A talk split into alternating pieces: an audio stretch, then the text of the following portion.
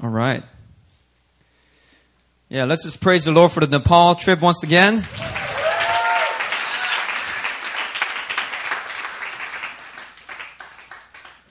And you know, in that video footage and in Rona's testimony, uh, especially that one where the rain came, waiting for 45 minutes, uh, that church had, had actually never experienced the power of the Holy Spirit in that way before. And so it's not like that was something that they do every week and that's how they pray every day. I mean, that was all very new to them. Uh, but the pastors, uh, they opened up their hearts as they saw the fruit of what had happened. And so there's been a lot of good reports coming from Nepal. And so we just praise the Lord for that. And most of the church here, here at New Philly, we all came from very conservative denominational backgrounds. And so for, at one point in our spiritual journey in the last four or five years, all of this Holy Spirit power stuff, spiritual gift stuff, tongue stuff, this is all very new to us as well. And so, you know, we kind of like taking it to people who've never experienced it uh, because we like seeing the fascination and the joy and the surprise that is on people's faces when they experience God's power for the first time. It's like a child putting his finger into an electric socket and being surprised by the invisible power that's coming out of that electrical socket. And we, we love watching uh, people get touched by the Holy Spirit. And it just shows that the way that the Holy Spirit moved in the book of Acts, in the day of Pentecost, the Holy Spirit is still doing that stuff. There's a lot of people who have built up doctrines to argue that God doesn't move in that way anymore. That it was, there was a need to canonize the scriptures, to gather the scriptures. And now that we have the scriptures, we don't need those spiritual gifts anymore. We don't need those supernatural phenomena anymore.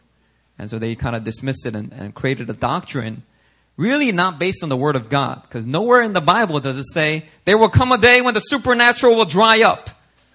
And I will remove all spiritual gifts and give you my book. And on my book you will live. You know, although scripture is all God breathed, useful for correcting, teaching, rebuking, training in righteousness, uh, Nowhere in Scripture does it say that those things have ceased. You know? And so we have to be careful not to create our doctrines based on our experience. Doctrine must come from the Word of God. And, you know, really, uh, the Word of God as you are led by the Spirit of God. You know, people can take the Word of God and interpret it in all kinds of different ways when they are led by a different spirit, or when they are led by their own mind or Western thinking or different logic systems or different presuppositions, philosophical presuppositions. We need to be led by the Spirit of God. All right, let me get into my message today. Look with me to Revelation chapter 11, verse 15.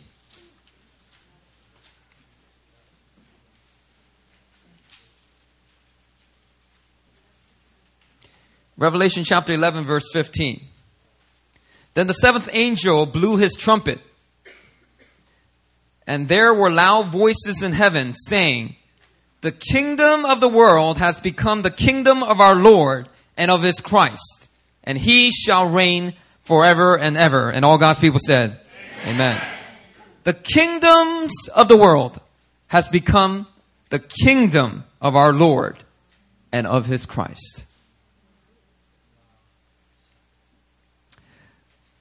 Today I'm going to preach a message that inspired by my wife. Traditionally, I wouldn't preach a message like this. But inspired by my wife, I'm going to preach a message using a movie. Okay. And so I feel almost sinful doing this. But after seeing the fruit of my wife's uh, very powerful exegesis of Mission Impossible, I decided, you know what?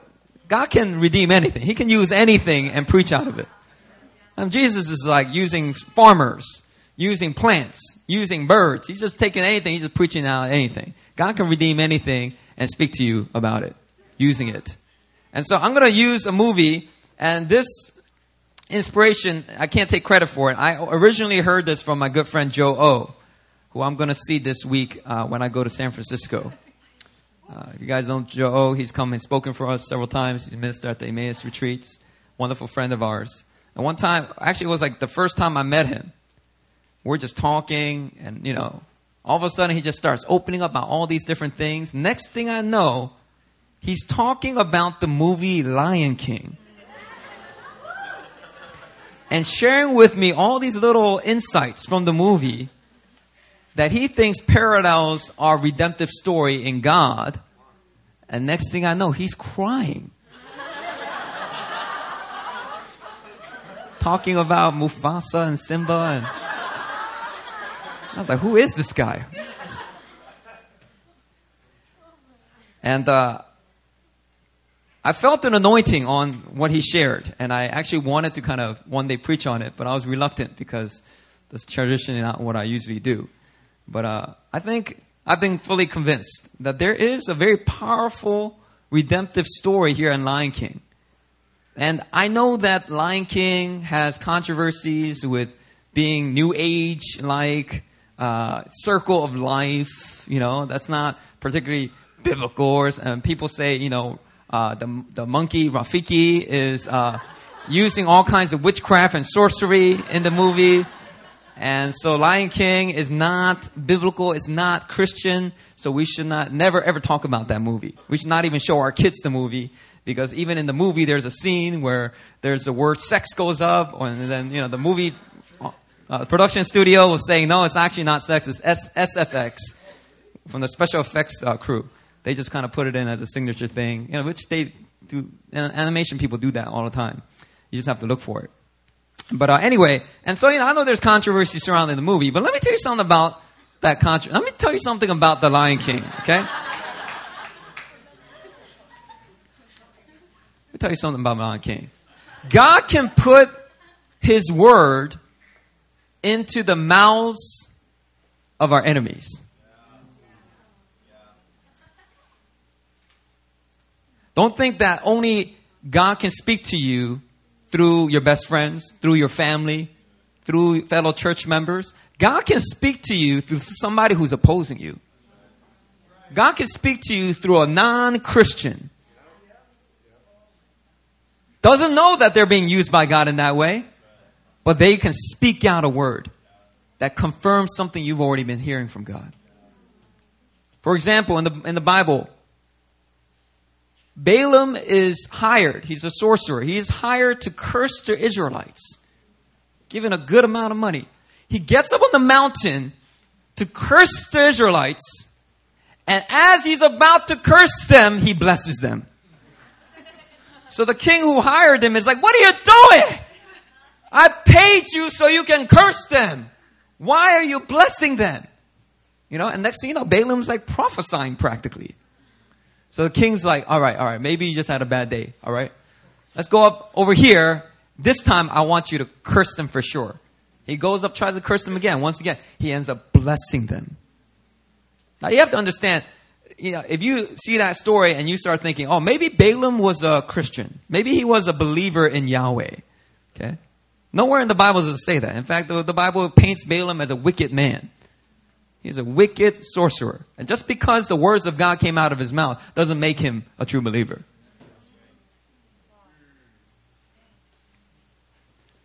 God can put his word, he can speak to you a powerful message through the mouth of your enemies. I'll give you another example. Jesus on the earth in John chapter 11 during his uh, earthly ministry. In John chapter 11, it says that after he raised Lazarus from the dead, the Jewish high priests and the Jewish leaders get, were getting very concerned that the people were all going to end up following Jesus. Because, you know, you raise somebody from the dead, I mean, that's kind of hard to argue with. So they're like, we got to do something. We have to kill this guy. Right? And it's really interesting. So the chief priests and the Pharisees gathered the council and said, What are we to do? This man performs many signs. If we let him go on like this, everyone will believe in him. But one of them, Caiaphas, who was the high priest that year, said to them, You don't know anything at all. Nor do you understand that it is better for you that one man should die for the people, not that the whole nation should perish. And then the Bible, and then the author of John, he interprets it. He says, he did not say this of his own accord. But being high priest that year, he prophesied that Jesus would die for the nation. And not for the nation only, but also to gather into one the children of God who are scattered abroad. And from that day on, they plotted his death. Just because Caiaphas said this true statement, it's better for one man to die than for the nation to die, to perish. That doesn't mean Caiaphas was, you know, is, we're going to see Caiaphas in heaven.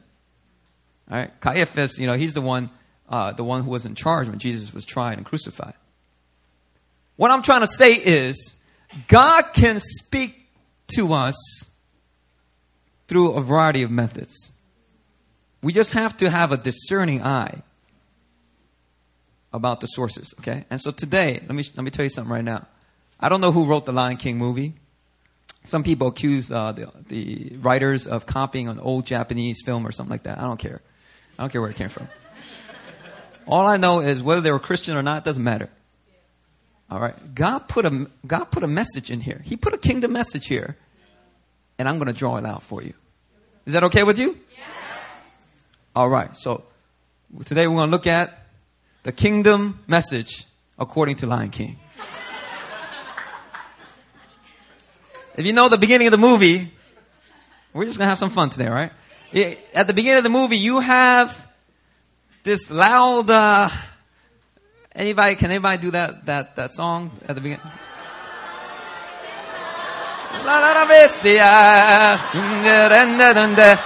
Right? And you have uh, Rafiki, this monkey, he raises baby Simba, the baby little cub, for all of heaven and earth to see. Says, here is your up and coming king, your future king, right? And then all of the animals bow down.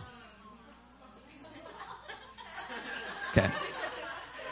Now you have to understand this, okay? All right. When God created man, he told man to take dominion over the earth, the birds, the animals, the fish. Have you ever wondered how amazing it is what they do in SeaWorld? I mean, what knucklehead decided let's make money by training and talking to these big old fish that can just make an accident and kill us? Let's train them somehow so that we can swim with them and, and let them push us up and so we can do flips and stuff and make people gather and pay money for it. What knucklehead came up with that idea? I mean, if somebody told me that idea, I'm like, man, you by yourself, man. I ain't joining you on that. But amazingly, we are able to subdue even killer whales, dolphins. They obey us. Huge elephants, they obey us. Even lions at circuses, you see a lion, tigers, these things could, you know, you know?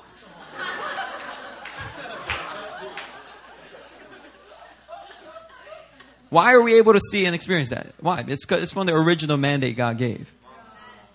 See, in the movie Lion King, the lion is the one who takes dominion over all the animals. But we know the real story. The Bible says we are the ones that has dominion over the whole earth. And this world was supposed to look a certain way when man in fellowship with God takes dominion over the earth. It's supposed to look a certain way. But we lost that through the fall in the Garden of Eden. Now, what's really interesting is in this story, you have this character named Scar. And here in, this, in the, in the story, Scar is Mufasa's supposed brother, and they don't really look alike. Scar's like all like skinny and famished. And Mufasa's like big and thick and muscular. And uh, anyway, Scar is sitting by as uh, Mufasa's son Simba is raised up for everyone to see. Scar is on the side in jealousy, thinking about how he can one day take over.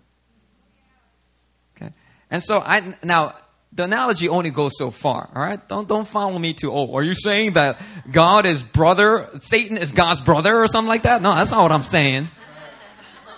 But the antagonist is there, and the Scar. Okay, and he's there, he's plotting. The day Simba is, is exalted that way, he's full of jealousy. Why? Because he wants to be in charge. What does that sound like? Sounds like somebody else. Right? He was given all of this authority. Satan, the Bible says, was given all this authority. But when man was created, intense jealousy rose up. And somewhere along when God created man and the fall in the Garden of Eden, all right, Satan rebelled. Took a third of the angels of heaven with him. Okay, and so Scar comes, and uh, you know is trying to like deceive Simba in different ways, you know, and tell him to, you know, uh, I don't know, I don't know. He says bad stuff, right? And you obviously see that Scar is a is a is a bad character, and uh, you know he's got his little demonic forces. They're the hyenas, you know, Whoopi Goldberg's voice. The little hyenas, you know, they look like demons, you know, you know.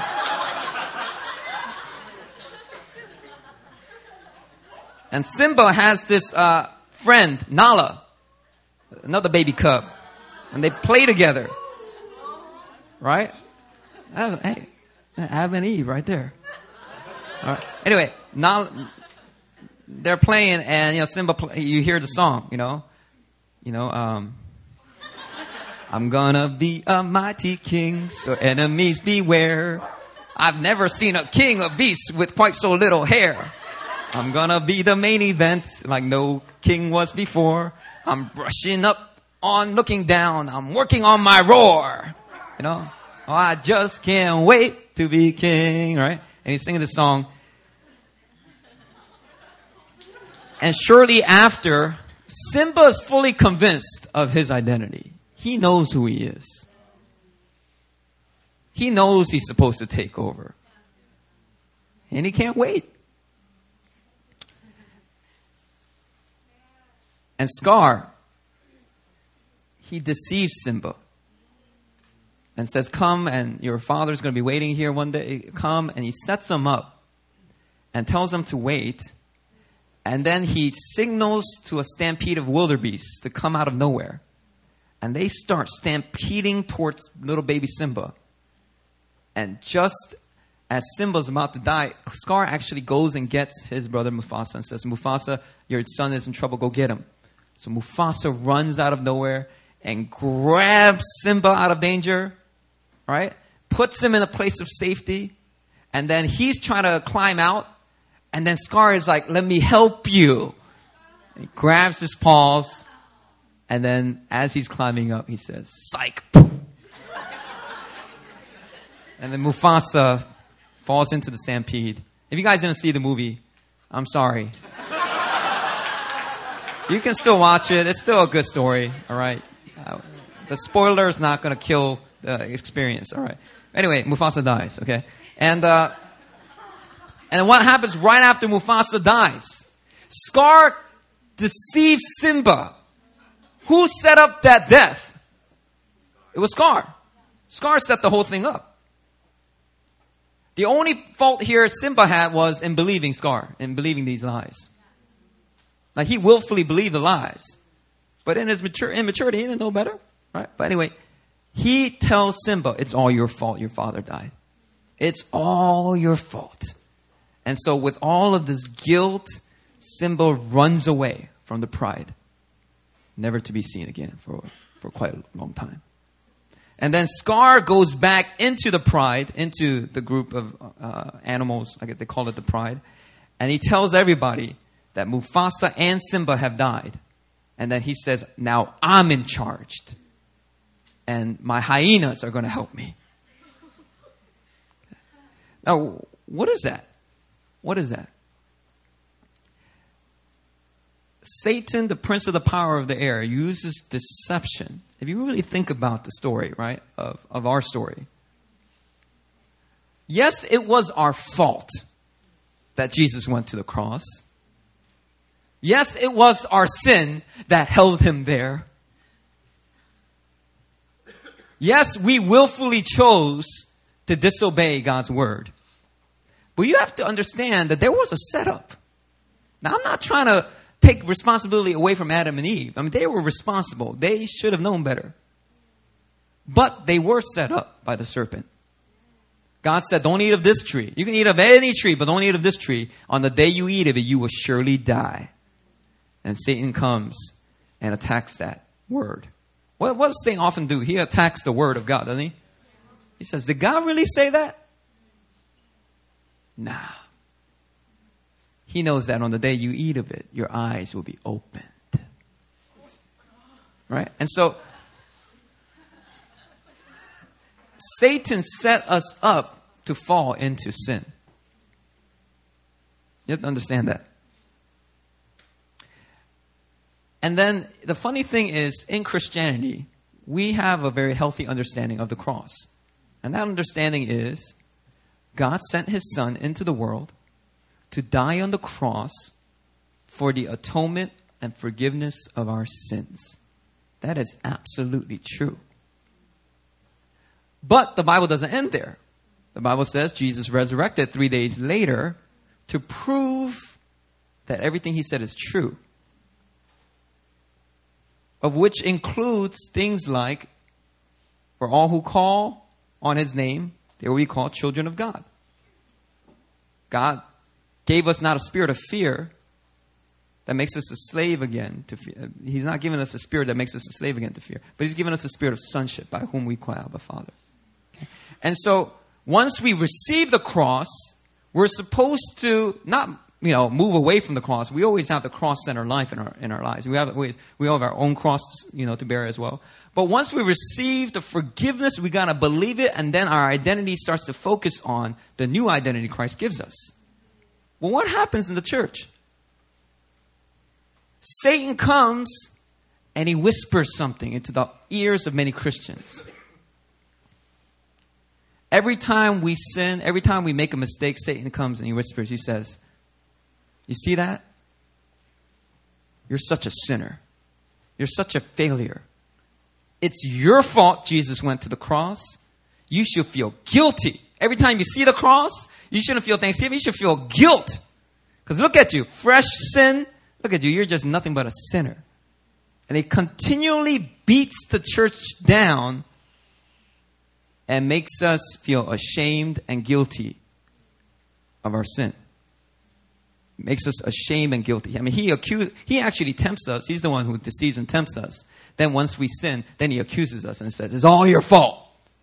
Now the truth is, all right, Satan, I chose to sin, but hey, you have something to do with this too. All right, it's not all my fault. Your fault too. But Satan never tells you that. He makes it feel like it's all your fault. Now, the problem is with religion, the religious spirit goes along with this whole logic and perpetuates it and says, yeah, it is your fault.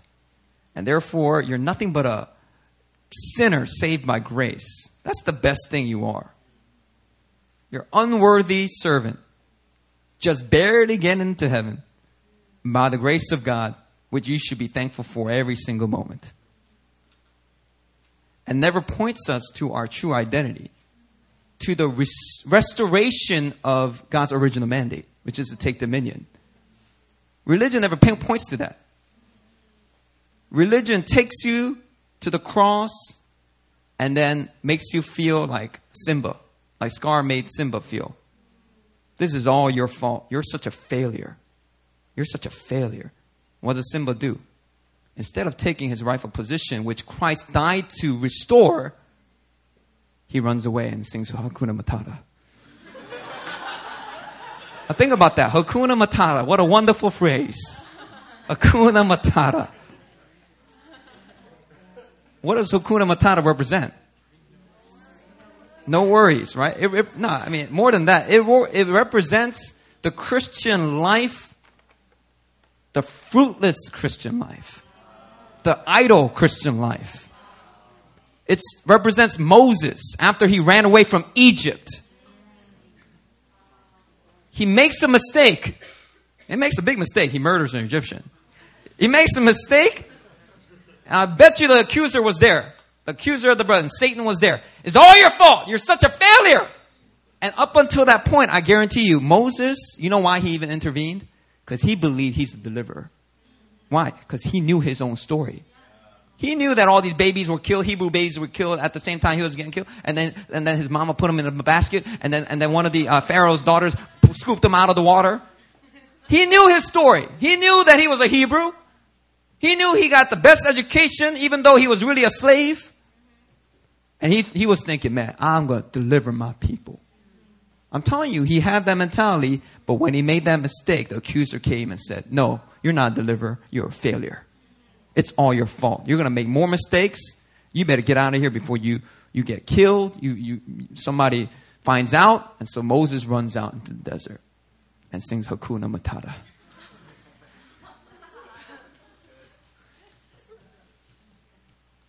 You know, the religious system, you know, like a Pharisaic religious church system, is like the desert Satan uses deception, brings Christians into that desert, and makes sure they stay there and never realize their true position in Christ. Never realize that they're royalty. Never realize that they're priests of the Lord and ministers of our God. He uses religious systems and structures to keep the church ineffective and idle. Okay, let's keep moving with the story here. Uh, Timon and Pumbaa, you know, they're having a great time out there. and uh, they're, they're living it up. And one day, his childhood, you know, friend Nala, she jumps on Pumbaa to eat him, the, the warthog, you know? She's about to eat him, and then Simba comes out of nowhere and you know, attacks her and they start fighting and fighting and fighting. And then Nala realizes, oh my goodness, you are Simba.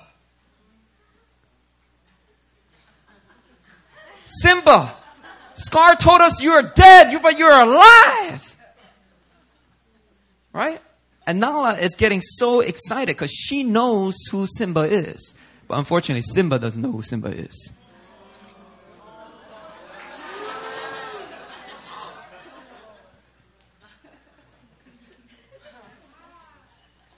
Nala remembers the song, I Can't Wait to Be King. Nala, Nala remembers the real Simba, but Simba has forgotten.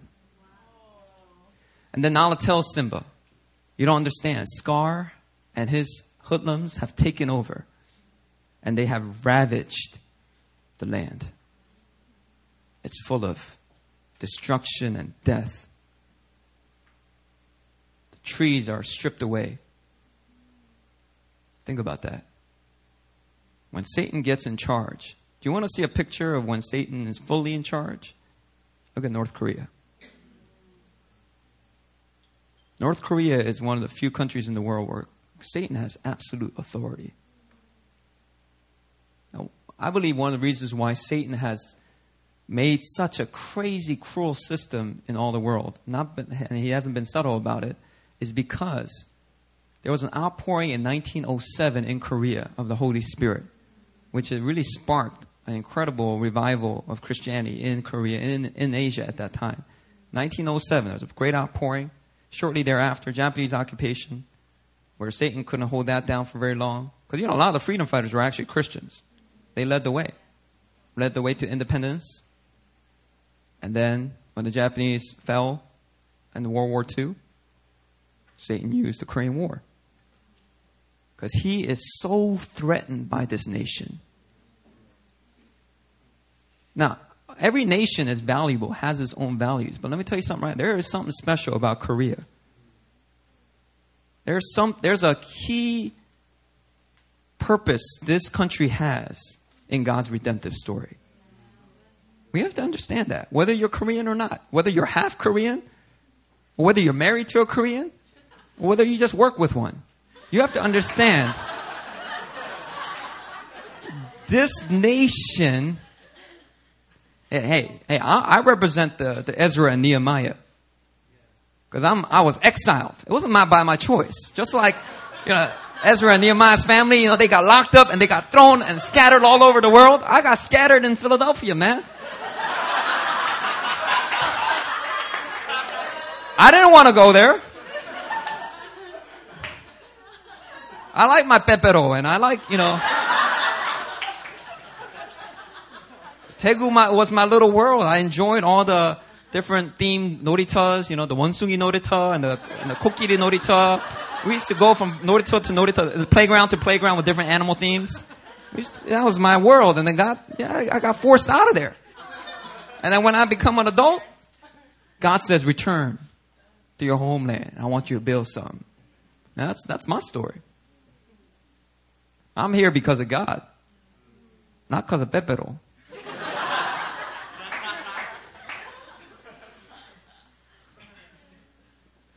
Nala tells Simba, the pride has been ravaged. You will not understand. You have to come and you have to change it. You have to return it. You have to restore it. Simba, you can do it. And and Simba is just like, no, you don't understand. It was all my fault. I'm a failure. I can never go back. And he just replaying Scar's lies. It's all your fault. You're no king. And so we have this movie scene where Simba is gazing into the waters of a pool. And he looks down and he sees a full grown lion there. Not just a baby cub. He, feel, he sees a lion there. And he gets excited. He's like, Is that, is that my father? And then he realizes it's just his own reflection. But that in that same moment, he then sees his father's image and he starts to feel his father's presence. And then there's a voice that says, Look inside yourself, Simba. You will find that you are more than what you have become. You must take your place. Remember who you are. Come on. Come on. That's powerful, man. That's powerful. I'm like, oh, I need to get back. I'm coming. Now, let me tell you something about Lion King. Let me tell you something about, You're going to be, you can be like, you're stretching all these, you know, analogies. I don't know about all that. But let me tell you, let me, let me tell you to you straight. Let me tell you something. It's not that the Bible borrowed from the Lion King. It's that the Lion King borrowed from the Bible. I guarantee you these writers, they were reading the Bible, they're looking for ideas because they had no creativity of their own. And they're like, man, the Bible got some cool stories. Let's use some of these themes and some of these themes and let's make money off of it. But what they didn't know was God was up in there and whispering to them to write the movie this way, write it that way. Because they're going to be some smart sons and daughters. One day they're going to find my fingerprints in this movie. And they're going to find, because it's a movie that every child has watched. And it's amazing. I wonder if I can do the same thing for Little Mermaid. I'll, I'll, I'll look at Little Mermaid. Little Mermaid is also pretty good. Oh, and uh, Rapunzel, uh, the Tangled movie. Man, Tangled's got some powerful biblical themes. But I won't get carried away. Let me do it one movie at a time. I mean, how powerful is that? He's looking at himself and then he sees his father. What does that mean? What does the Bible tell us? Although sin polluted and contaminated mankind, what does Jesus do? When Jesus dies to save us and, and to heal us and to restore us, he restores us and he sanctifies us into the image of him. We're being sanctified, changed into the image of Christ. Why? Because we're supposed to reflect that image in which we were originally created. So if you really want to see God, you got to look at God's people. And you got to look at yourself. The more sanctified you are, the more of God you will see in that Christian.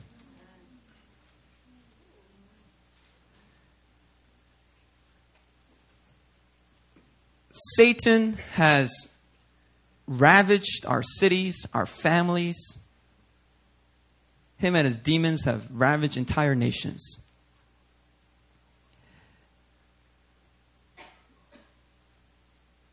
And somebody like Nala, a North Korean refugee, a cousin who's mentally ill, a friend that's so lost and depressed, comes and says, Wait, you're a Christian. Aren't you supposed to be able to do something about this?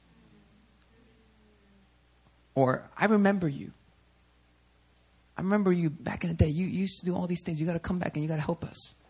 You got to come back. You got to do something about this. You know, and many of us, we go, I'll pray about it. But I can't go there. You don't understand what I've done. You don't understand the mistakes I've made.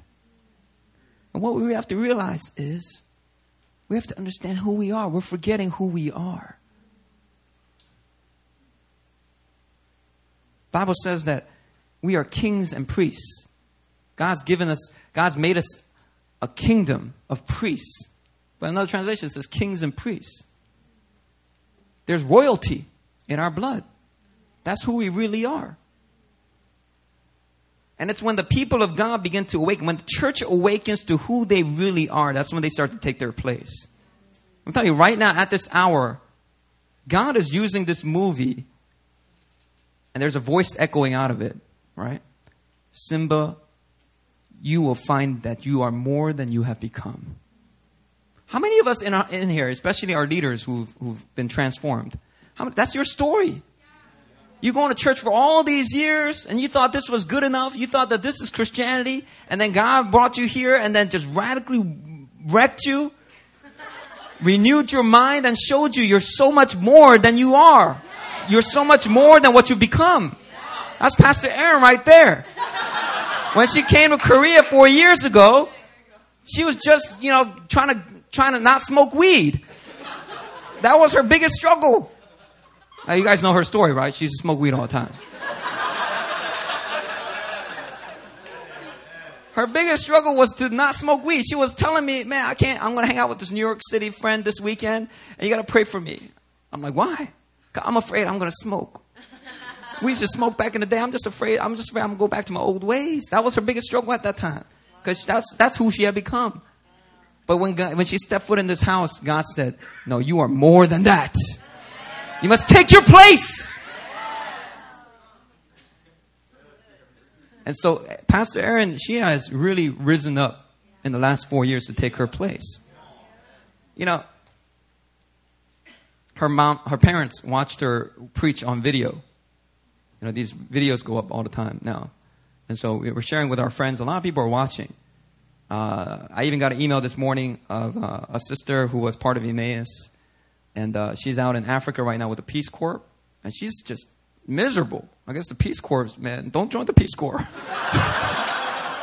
They're not doing a good job right now, and there's all the sexual scan, abuse as well. Anyway, she's miserable, and she she just wrote to say, "But I've been refreshed by your podcast. I'm listening every single week, and I just wanted to say thank you."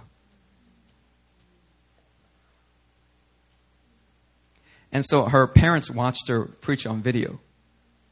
And you got to understand at one point they opposed our marriage. They didn't know what God was really doing there. And, uh, but now they are our biggest supporter. They are like our biggest fan.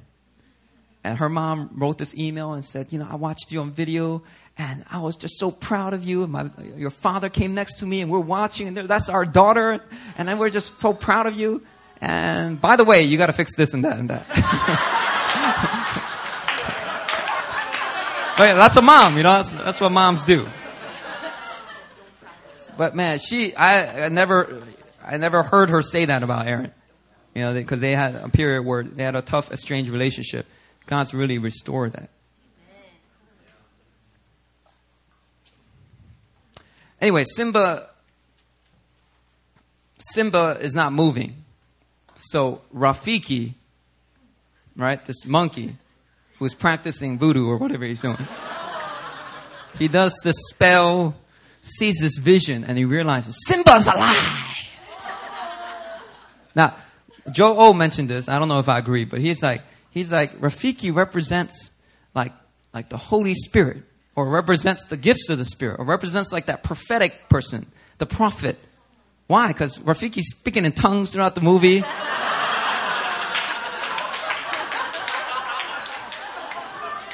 and he's able to, you know, see all this revelation, right? And anyway, so Rafiki brings a message to Simba's friends. And, uh, and tries to get Simba back and says the rightful king is on his way to claim his throne. And I, I don't remember how Simba got convinced. I forget. But anyway, Simba gets convinced. Maybe, you know, it was Nala, you know, kind of like, you know, Nala, you know, they, can you feel the love tonight? Tonight. You know, and, you know, I guess the love, you know, makes you do funny things. And, anyways, Simba begins to run back toward Pride Rock. And then when he reaches the borders of the kingdom, he's just shocked because he just sees the whole land become wasted. It just become a wasteland. You know, a few years ago when I went with Campus Crusade up to the borders of North Korea, I was shocked because along Tumen River and the, and the Yalu River, we took these boat rides, and it's so strange because you look over on the North Korea side, and it's just completely dried out, barren. There's no green anywhere. And then you look over just a couple hundred yards across the river, or even at some parts of the river, it's just really small. It's like 40 yards wide. You look just across the river to China, and it's all green. Tall trees, lights, norebangs. I mean, you see everything there, but in North Korea, it's completely dry. And back then, I didn't know the fullness of my identity. And I was just overcome with despair. And I said, Lord, you got to have mercy on these people. Lord, please do something. Lord, I was just begging God. And what I didn't know was it's already on God's heart. North Korea has already been on God's heart. North Korea, God was the reason why I was even on that trip. And God was like, don't worry. We're going to do something about it. You're going to do something about it. You know, remember, remember disciples, all these people, they're hungry. You send them away. Jesus like, you feed them. It felt like God was like, you're going to do something about this. I said, Lord, what am I going to do? But the more I've grown into my identity, the more I realize I got to take my place. As I inspire an army of people to pray, an army of people to get ready to enter the borders of that nation, to heal and deliver, and to bring the good news, to bring hope to North Korea, I know that I'm doing my part. I'm taking my place. I'm not just watching on that on the top of that wasteland and just thinking, oh, what a pitiful thing that has happened. No, when you know who you are, that's not your attitude. Your attitude is not, oh, well, so 불쌍해. Oh, it's so pitiful. Oh, oh, oh, Lord, oh, have mercy on these. No, that's, when you know who you are, you get, there's a holy righteous anger that burns inside of you. And you, and you begin to, you see this? This is, the enemy has done this. But I can do something about this. And so Simba, he, uh, he meets his mom, assuring her that he's alive, uh, back to fulfill his destiny. Uh, and then Scar has his confrontation with Simba. And they, and they face off. And Scar is afraid. Initially, he's scared. Why? Because he thinks it's Mufasa back from the dead. But when he realizes it's actually Simba, he smirks. Says, it's just only Simba. And he charges and they fight and they fight like lions, you know. Rah, rah, rah, you know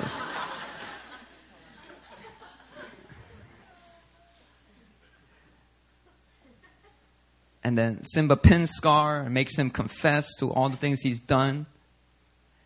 and uh, I don't know. Did Mufa, uh, did uh, did a Scar die? I don't remember if Scar died. Scar dies. Good. I'm glad he died. and take care of that. All right.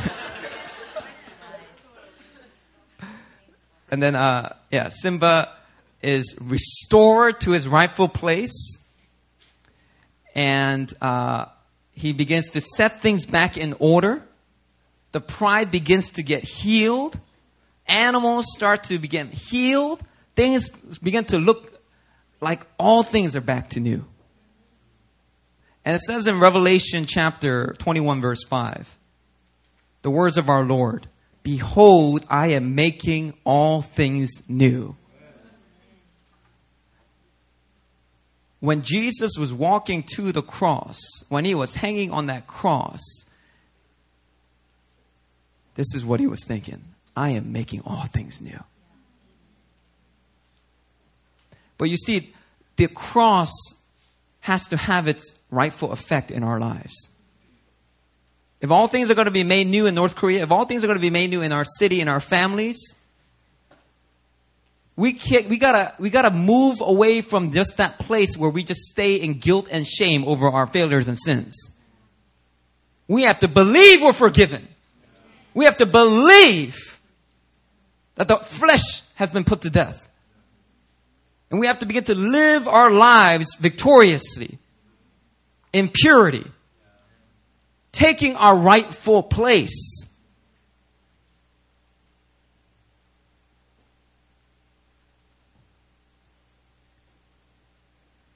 You know,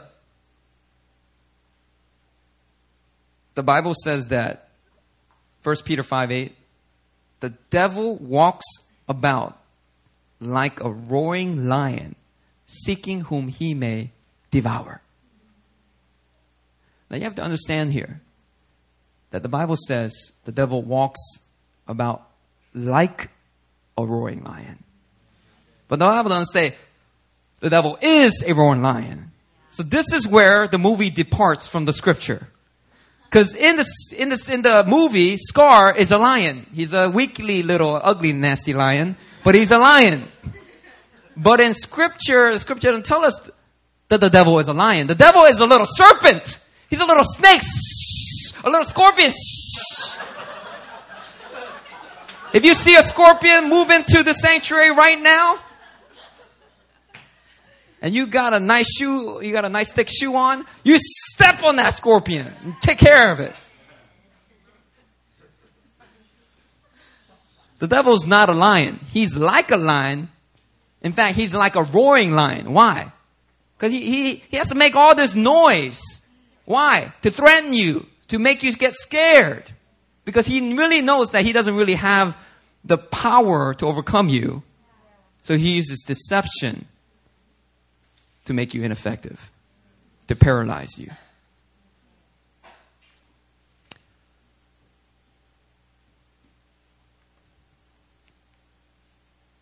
I love what Pastor Benjamin taught. He said, The devil walks about like a roaring lion, seeking whom he may devour. But the thing about the devil is, when he comes up on somebody, he comes up upon them because he knows he can devour them.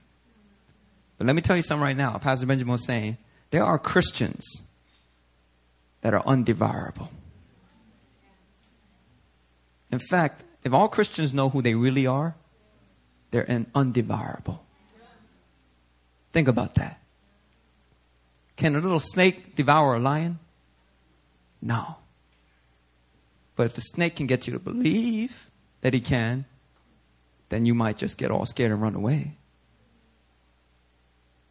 You see, when our mind, remember, our mind is key, right? When our minds are strong, our faith is strong.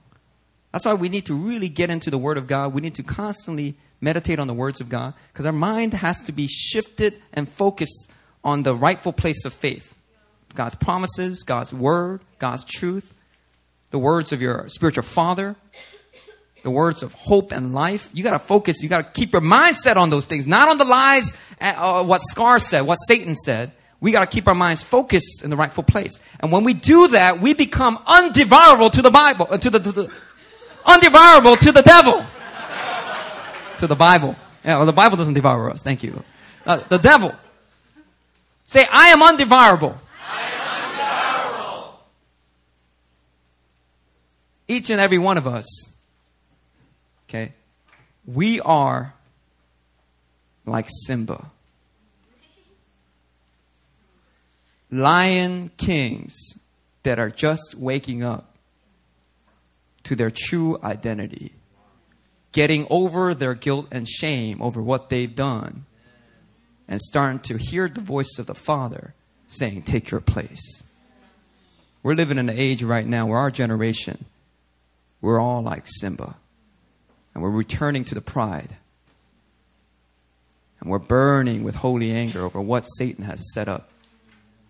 And we're going in there to demolish his works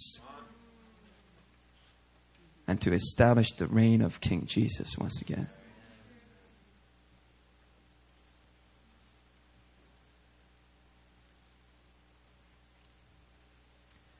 Revelation 5 5 says that Jesus is the lion of the tribe of Judah. And we are all being conformed to his image. One of the images the Bible uses is Jesus as a lion. So if you reflect him, that means that you are a lion. The Bible says in Proverbs that the righteous are as bold as a lion. Brothers and sisters, we got to stop living our lives like Bambi. That's Pastor Benjamin's analogy. You know, too many Christians, we're like Bambi, we're like, you know, always all scared. You know, you know drinking water from the little pond or brook. And then a little mouse runs across and, ah! and we run away. But we're not Bambi, we're Simba!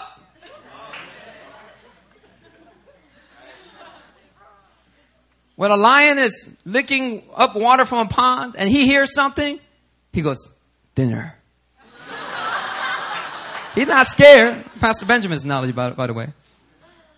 He's thinking everything that moves in there is his prey, including little serpents and scorpions. Jesus said, Behold, I give you authority to trample on serpents and scorpions and over all the power of the enemy. We have authority. We are of royal priesthood.